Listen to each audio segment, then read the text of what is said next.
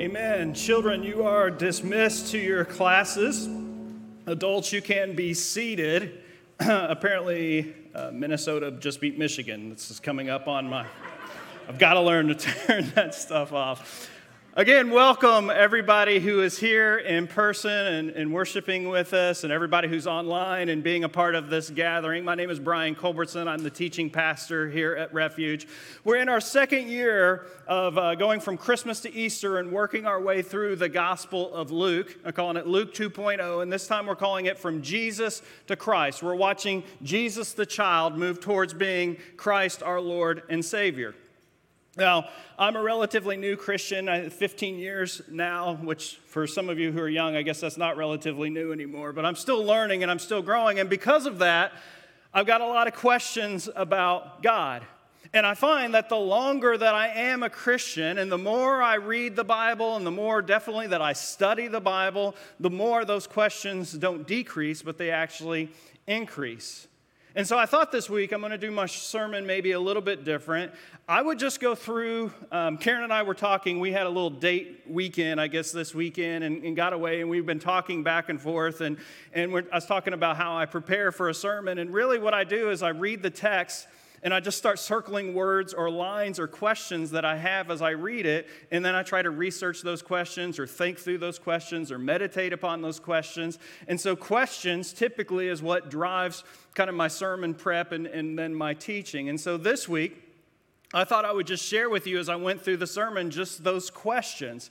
And you don't have to answer the question out loud. In fact, don't answer the question out loud. I just want you, as I ask the question, begin thinking of the answer that you would give or maybe go to for that question. And so, my first question that, that I usually have been coming to through this series, and we had a discussion on this uh, as a family over dinner one night, is when did Jesus actually know that he was the Christ? When did Jesus know that he was God in the flesh? When did Jesus know that he was a part of the Trinity? And if you go to the Bible, it never answers those questions per se, and you can go to libraries and there's books upon book dedicated to that idea. But those questions are complex, they're mysterious, and then those questions lead you down rabbit trails to more questions like if God is omnipresent, meaning God is everywhere, how did that work as Jesus, who is God, was having his diaper changed? How did he fill the heavens with his glory as Mary comforted him or changed his diaper. If God is omniscient, meaning God is all knowing, did Jesus then, who is God, know that he was God as an embryo in the womb?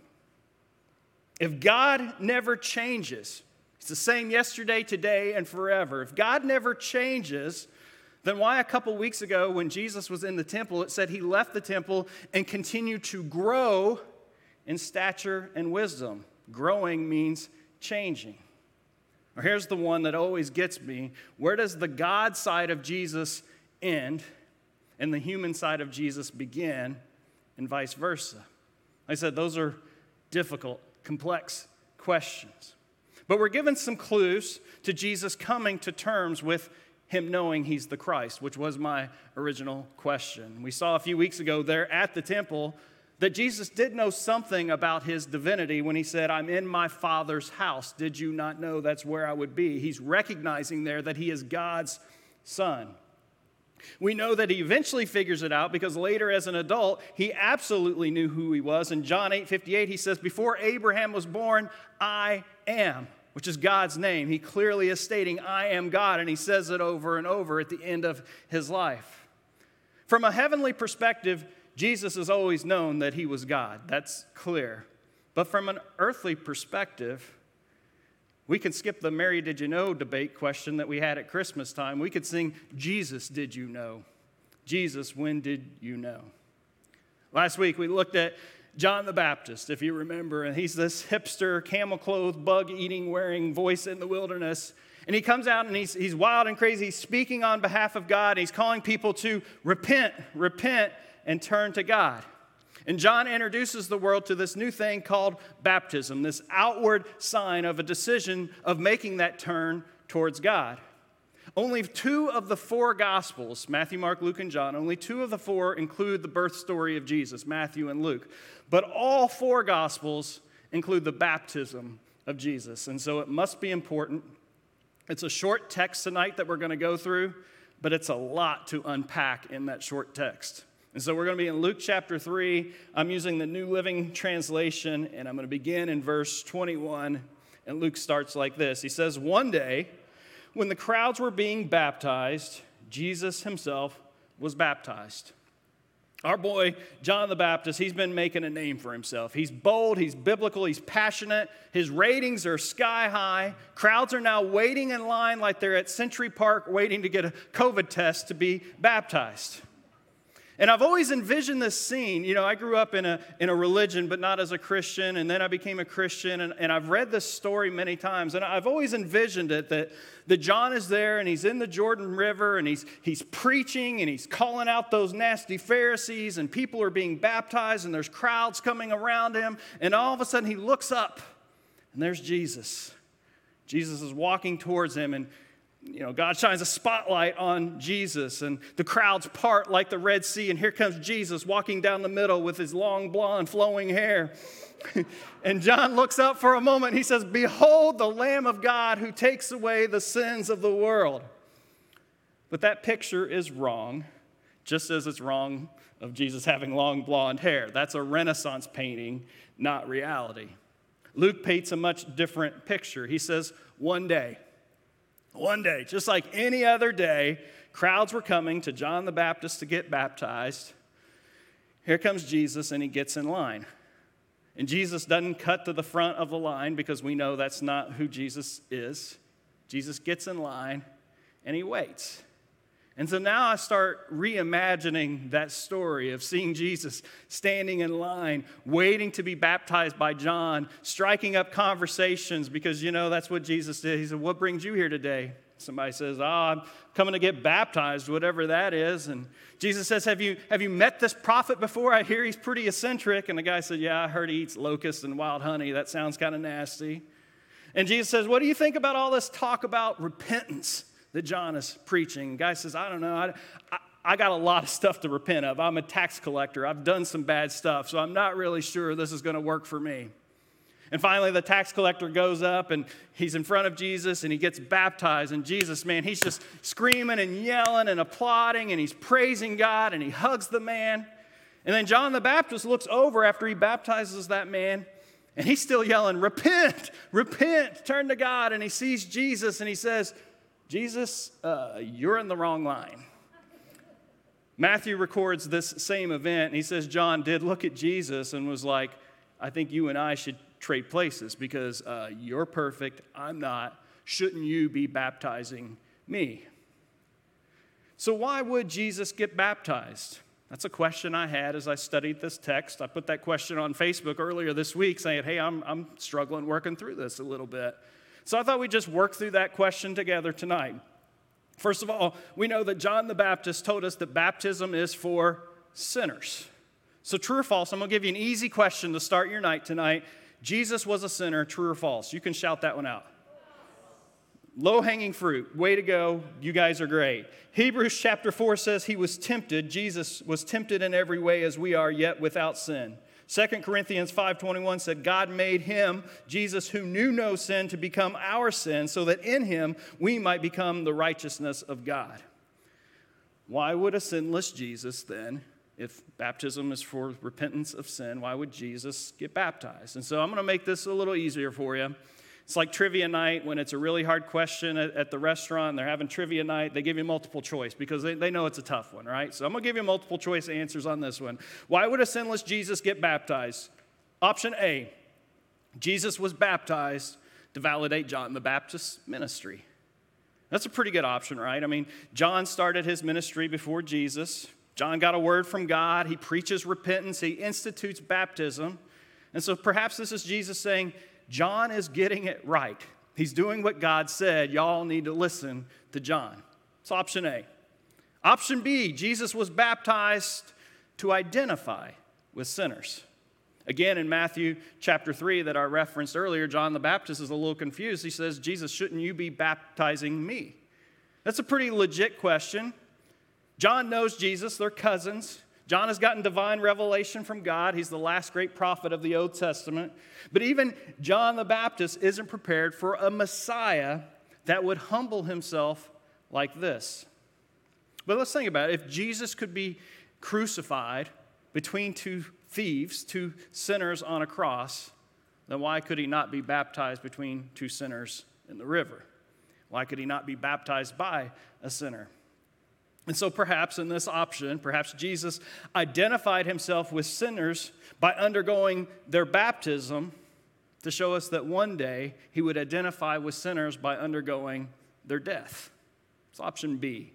Option C Jesus was baptized to illustrate the necessity of baptism, that is, a Christian's first act of obedience.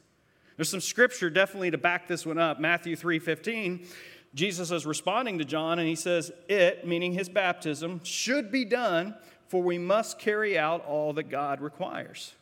Seems like a pretty clear answer there. Matthew chapter 28.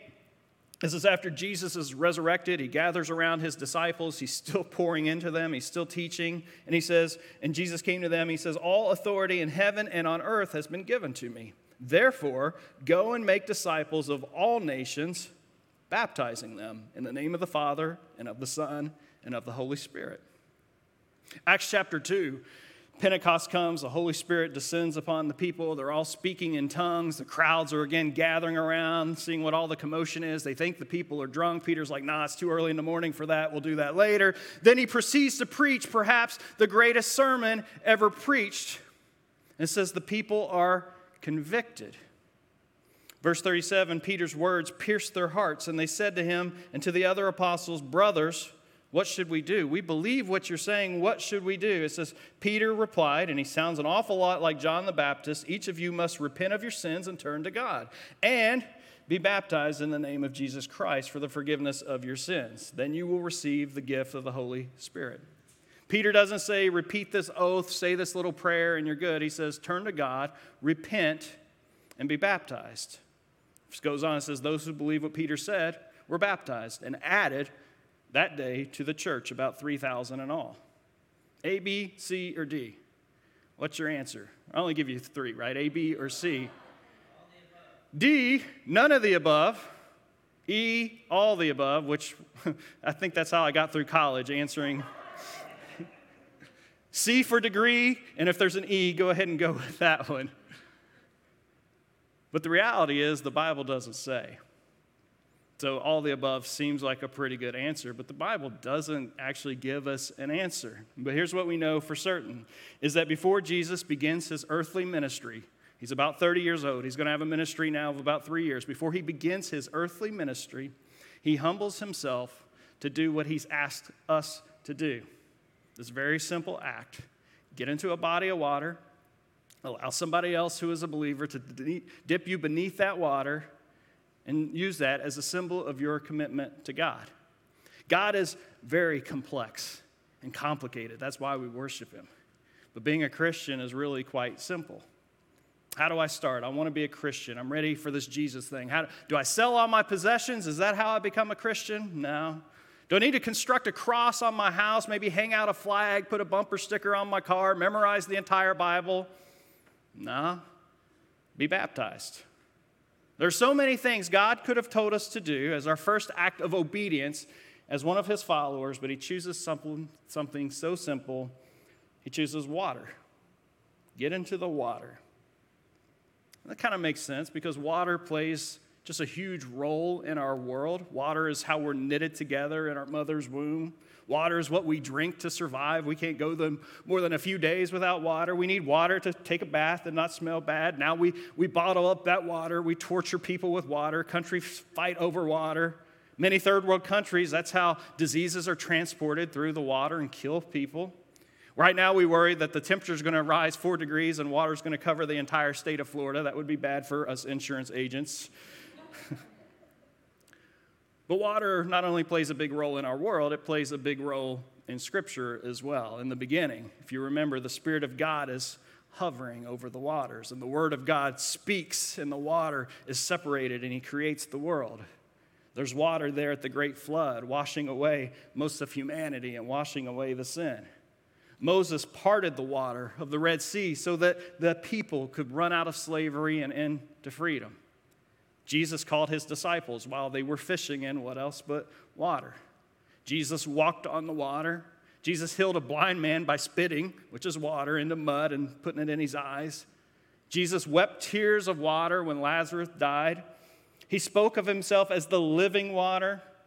And then when Jesus came to the end of his life, the water was still there.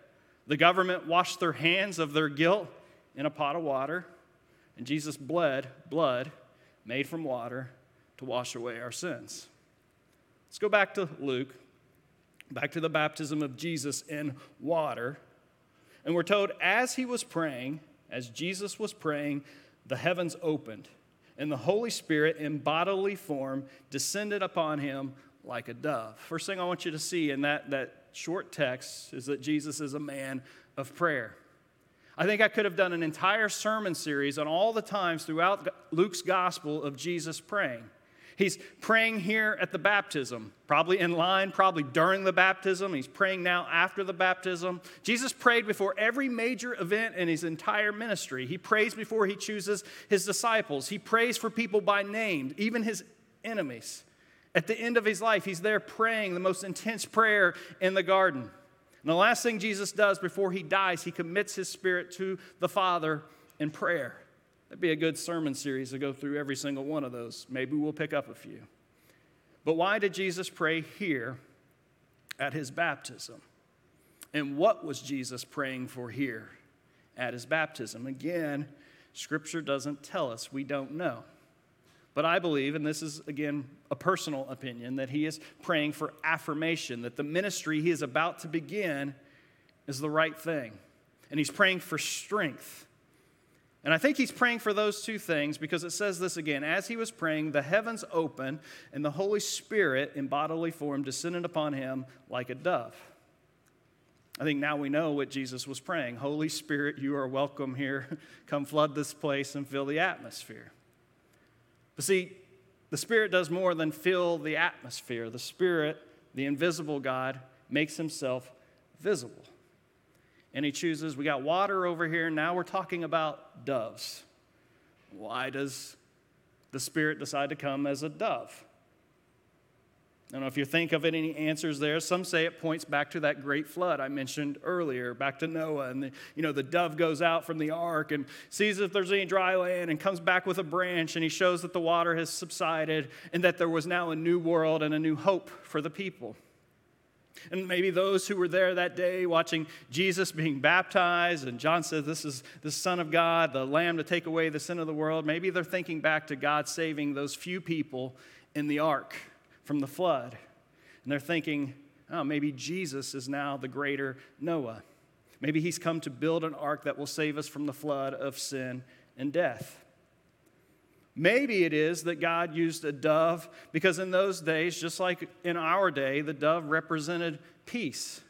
Dove doesn't have any talons, the dove is not a predatory bird. And so, using a dove is a sign that Jesus has come to bring peace into the world. But I think this is the best supported answer, and it's the one I would go with if I was taking the test that God used a dove so that we look all the way back, remember to the very beginning Genesis chapter 1 verse 1 says, In the beginning, God created the heavens and the earth. The earth was without form and void, and darkness was over the face of the deep. And the Spirit of God was hovering like a dove over the face of the water. The Spirit of God is there hovering over the faces, face of water at the start of the creation of the world. And now here is the Spirit of God again hovering over water at the beginning of the new creation. It's okay, we're, we're at the baptism now. And we've got Jesus, we got the Word of God being baptized. And as he prays, a dove, just the Spirit of God, hovers over the water and descends upon Jesus. And then in verse 22, we get this and a voice from heaven, which is the Father God, said, You are my dearly loved Son, and you bring me great joy. The three parties who were there and active at the creation of the world the Father God, the Spirit of God, the Word of God are all present here at this baptism. Letting us know, I believe, in no uncertain terms, that just like the creation of the world was a project of a triune God in three, so would be the redemption of humanity and the creation of the new world. The Trinity. That was a tough one for me. You want to talk about confusing and frustrating as a, as a Christian? That was a tough one for me when I was trying to come to my faith. And I had worked through a lot of the stuff, and that was a hard one for me to, to overcome because I just I couldn't understand this, this Trinity concept. And um, Karen and I, we were first dating. We were in high school. I wasn't a Christian; she was, and we used to debate our faith a lot, which challenged both of us and probably frustrated both of us. And we would have these long discussions about you know Christianity and Mormonism and back and forth. And we'd always get hung up on this Trinity thing. And I'm kind of a jerk, and so I would just make her explain it to me over and over so that she would see the absolute absurdity of this three in one God. So I would say, I'd say, Karen, let me get this straight. There's, there's like these three gods, right? And, and they just hang out together all the time. They're like little buddies, the, the three gods. And Karen say, no, there's not three gods. We only believe in one God. It's monotheistic, it's, it's one God. And then me again, okay, so, so there's one God but depending on what kind of mood he's in the day, he puts on a different costume for that day and, and acts like Jesus or the Spirit or whatever. And Karen would say, No, there's only one God that exists as three persons at the same time. It makes absolutely no sense. It, it made no sense to me. And even when I finally started going to church after we moved to Florida and I started getting on board with a lot of the, the stuff in the Bible and a lot of the stuff that the pastor was teaching, I still couldn't come to terms with this idea of the Trinity. And so in our church, we would sing that song, Holy, Holy, Holy, Lord God Almighty. And it would go, God in three persons, blessed Trinity. And when they got to that part of the song, I liked the rest of it, but I would mumble that part of the song because I'm just like, I can't get on board with this God in one. Last Saturday, we went out to dinner after the service, and we always ask Emery what she learned in Sunday school, and, and they're usually following kind of the same path that we're following over here. And she says she learned that God is like an egg. Her Sunday school teacher had used the, the egg as an illustration to help explain to a nine year old the Trinity. And, and that's a valid way. For a young kid, that's a very valid way to try to explain the Trinity. That God is, you know, both the shell and the yolk and the white part of the egg. But as adults, we have to see that, that that denies the unity of the Godhead. If you divide the egg into three sections, you no longer have an egg. You have three distinct, unalike, and unequal parts. But we keep trying. And in life, we try to figure out, well, how can we express the Trinity? And the egg's a good one, but okay, let's, not the egg, but we'll go with water. You know, you got that one guy in your small group. He's like, God is like water. Water can be a liquid, H2O can be a liquid, it can be a gas or a vapor, or it can be a solid, it can be ice. And so that's three different things and three in one. But the problem is, no molecule of water can exist at, at all those different stages at the same time. It can only be one or the other or the other. So the other person in your small group will be like, well, God is like a husband and a father and a son. But see, that denies the distinction of the, the individual persons of the Godhead. That's just one person. You can't be all those things at the same time to people, unless you're from Kentucky, and then you can. Sorry. That was bad. I shouldn't have said that. John would be telling me, repent, repent. Here's one God is like the sun. Okay, the sun is, is like God, and, and the sun has light and the sun has heat, and so that's three in one, and it's all still part of the sun. But light and heat are creation of the sun, so that one doesn't work. Three leaf clover, that, that's been a popular analogy. I've Googled it this week. A three headed man, that's a terrible one. I don't know where that one came from. We all know the Celtic tattoo, you know, the three circles interwoven together. I've almost got that one many times. Somebody said one times one times one equals one. That's the Trinity. The best thing I could find out there that, that came the closest was a music chord. You know, when you play the piano, if you play a C chord, it's C, E, and G. That's, that's three chords three separate notes, but those three notes play this, this chord together. But you can separate them and they still play notes, and you put them together and they still play the chord. And so they each have their own sound, they each have their own identity. I had a harder time poking holes in that one, but the reality is there aren't any good analogies. And these are all helpful. But there's no really good analogy for the Trinity because God is unlike anything in our reality. He's God, and again, that's why we worship Him. And so it's confusing as the Trinity is, and all the great questions that we can come up with about trying to understand that, and the great illustrations we try to use. It's within the confusion of the Trinity that I think our faith actually begins to make sense. Athanasian Creed, this is what it states. This is an old creed trying to explain the Trinity. It says, We worship one God in Trinity, and the Trinity in unity, neither blending their persons nor dividing their essence. It's a verbal way of trying to express God. One God and three persons. One God and three persons who have eternally known each other. One God and three persons who have eternally submitted to each other. Three in one for eternity, loving each other. And so, as Jesus comes up out of the water, the Father speaks. And what does he speak? He speaks words of love. He says, This is my Son, whom I am pleased. Now, if you were taking a test right now and I was your teacher, I'm to give you some really easy bonus questions here, all right? Some bonus questions. These are like the really easy ones, just so you can get a few extra points and, and whatever. Is, is this baptism of Jesus before or after the ministry of Jesus? Well, it's before. I'll give you the answer. Is this before or after he's done any miracles? Is this before he's cast out any demons or after? Is this before or after he's raised dead people? Or before or after he's healed any sick people? Or is this before or after he's gone to the cross to pay for the sins of the world? We know it's before. But what's he been doing since he's came to earth? He's been a baby, he's been a carpenter, he's done a lot of mundane stuff. Nothing that impressive, and yet God loves him. God is well pleased with him. God the Father loves his Son simply because he's his Son. The end. And so, as Jesus comes up out of the water, the Spirit of God descends upon the Son. He rests upon the Son, meaning he's taking up residence with the Son. There's permanence with that.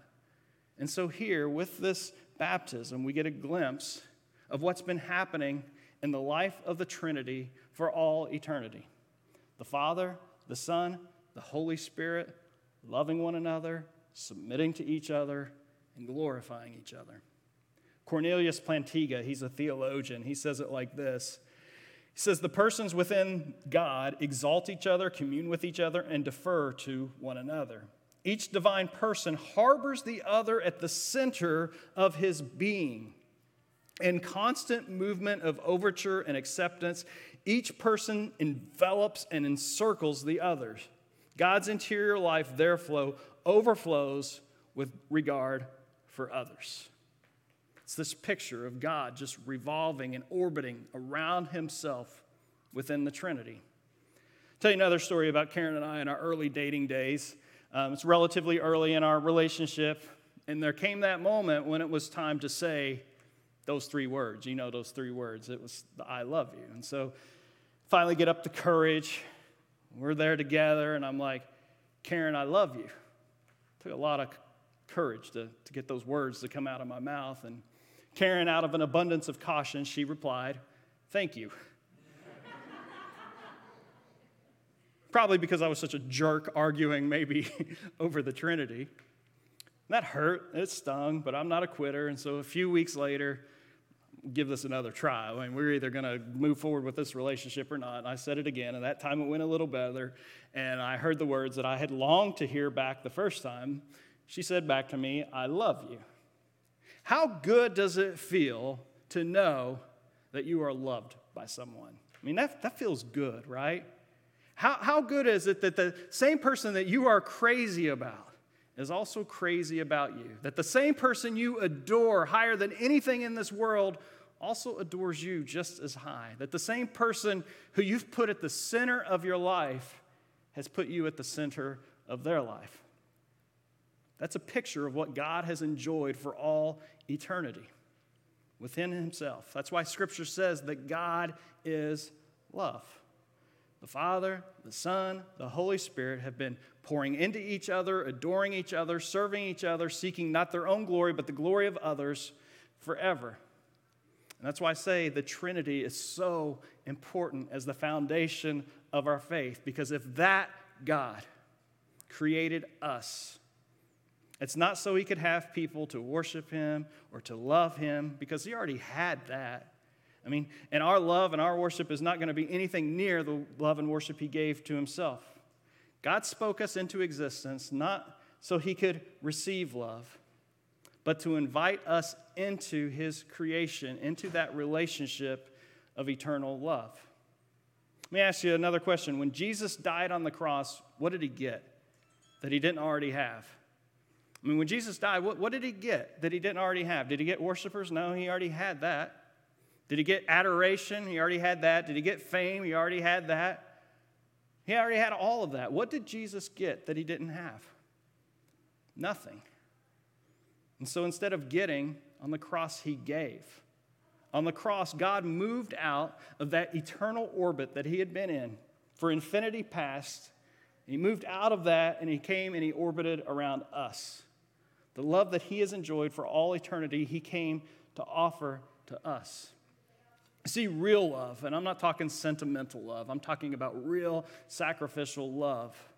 It serves others. Real love defers to others. There's no one person insisting that you orbit around them, but instead, real love, you orbit around each other. You want your marriage to fail? Insist that your spouse orbit and center their life around you, that you are the center of your universe. You want society to fail? Then make your needs the highest needs above everybody else's. That'll be a true key to the failure of society. The Trinity is utterly different than that.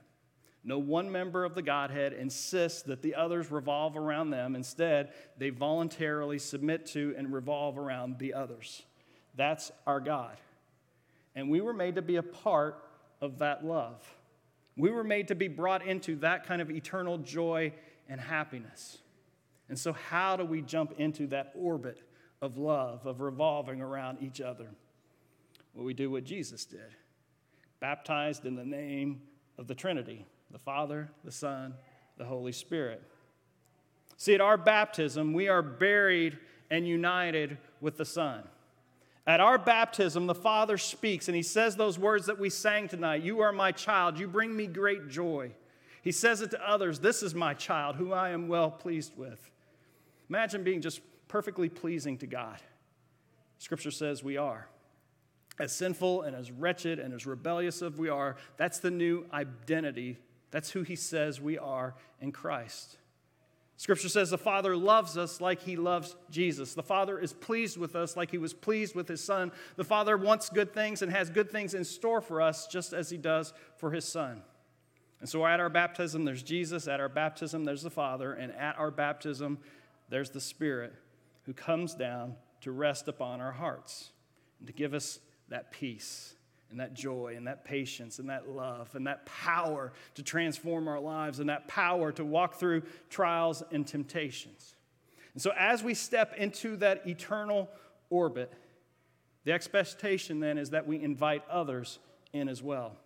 That we give away that love that's been given to us, that we serve others without expecting anything in return, that we deflect glory and try to raise up and build up others. And so tonight is a night of questions, and that million dollar question is when did Jesus know he was the Christ? When did Jesus know he was part of that Trinity? And maybe he's thought it for a long time, but again, this is my opinion, what I believe. It's right here at his baptism. Only three times in all of the New Testament do we hear God audibly speak. It's at the Transfiguration, just before Jesus' death, he speaks, and it's right here at the baptism. Ancient Hebrew rabbis sometimes used a practice called stringing pearls. It's where a teacher would weave together different parts of the scripture to make a point. And so they would pull from the Torah, they would pull from the prophets, they would pull from the Psalms, and they would pull it all together and use all different parts of scripture to illustrate a point. What God does here is that stringing of pearls at Jesus' baptism. When he says, You are my son, it's a direct quote from Psalm 2 7. When he says, Whom I love, that's directly from Genesis 22 2, when God is speaking to Abraham about his only son, Isaac. And he says, With whom I am well pleased, he is speaking the words of the prophet Isaiah. And so God pulls together all of Scripture the prophets, the wisdom, the Torah. He takes all the sections of Scripture and he points them right at Jesus. He says, This is what all Scripture has been pointing to. And beyond that, in that moment, those are the words that Jesus needed to hear. Those are the words that Jesus had to hear before he began his public ministry. He needed that confirmation of who he was, he needed that strength to endure the trials to come. And I'll say to you tonight, those are the words that we all need to hear. That confirmation of who we are, that strength to endure, our invitation to jump into the orbit of God's love. Let's pray.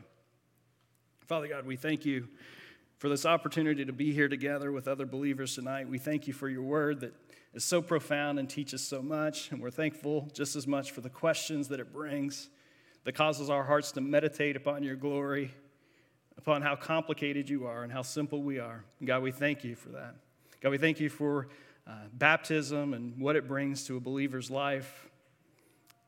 We thank you for the grace and mercy that comes right along with it. In Jesus' name, amen.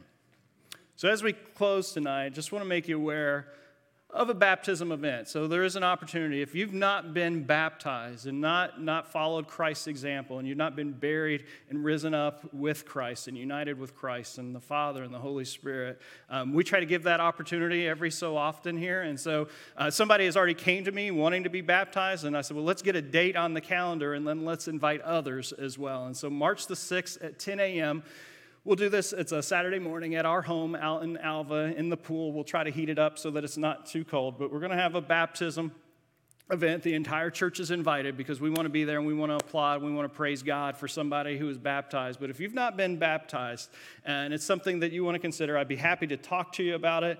Actually, a couple years ago, gave a sermon that really takes through all the, the questions people tend to have about baptism, and I'll probably share that with you as a starting point. And we just want to talk about it. And if, again, just some quick bullet points. Um, we're a church of believers' baptism, so we don't baptize very young children. We want believers to make that choice or that decision to be baptized. We believe that any believer can baptize you, so it doesn't have to be the pastor or somebody with some special gifting to baptize people. Any other believer can baptize you. We practice, practice baptism by immersion in the name of the Father and the Son and the Holy Spirit. And we believe your baptism can be public because we want to celebrate it as a church. But if you would rather do it in private, which is what I did because I was older and been around church a long time and finally came to the decision, you know what? Ought to be baptized. And Karen took me into the pool in the backyard on a Saturday night, and we did it right there with just our kids and us. So it can be public or private. Um, but we want to encourage you in that if you've not uh, been baptized before. This week, I encourage you read Luke's gospel. I took you through kind of how I worked through it with the questions. And so read it. Let it stir up questions. Let it challenge you. Let it point you to worship a God who you will never fully comprehend or understand. God bless. Love you all. See you next week.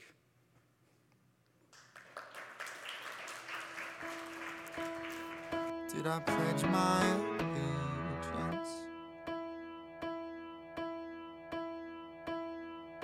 for the purpose of progress. To a priest or prophet,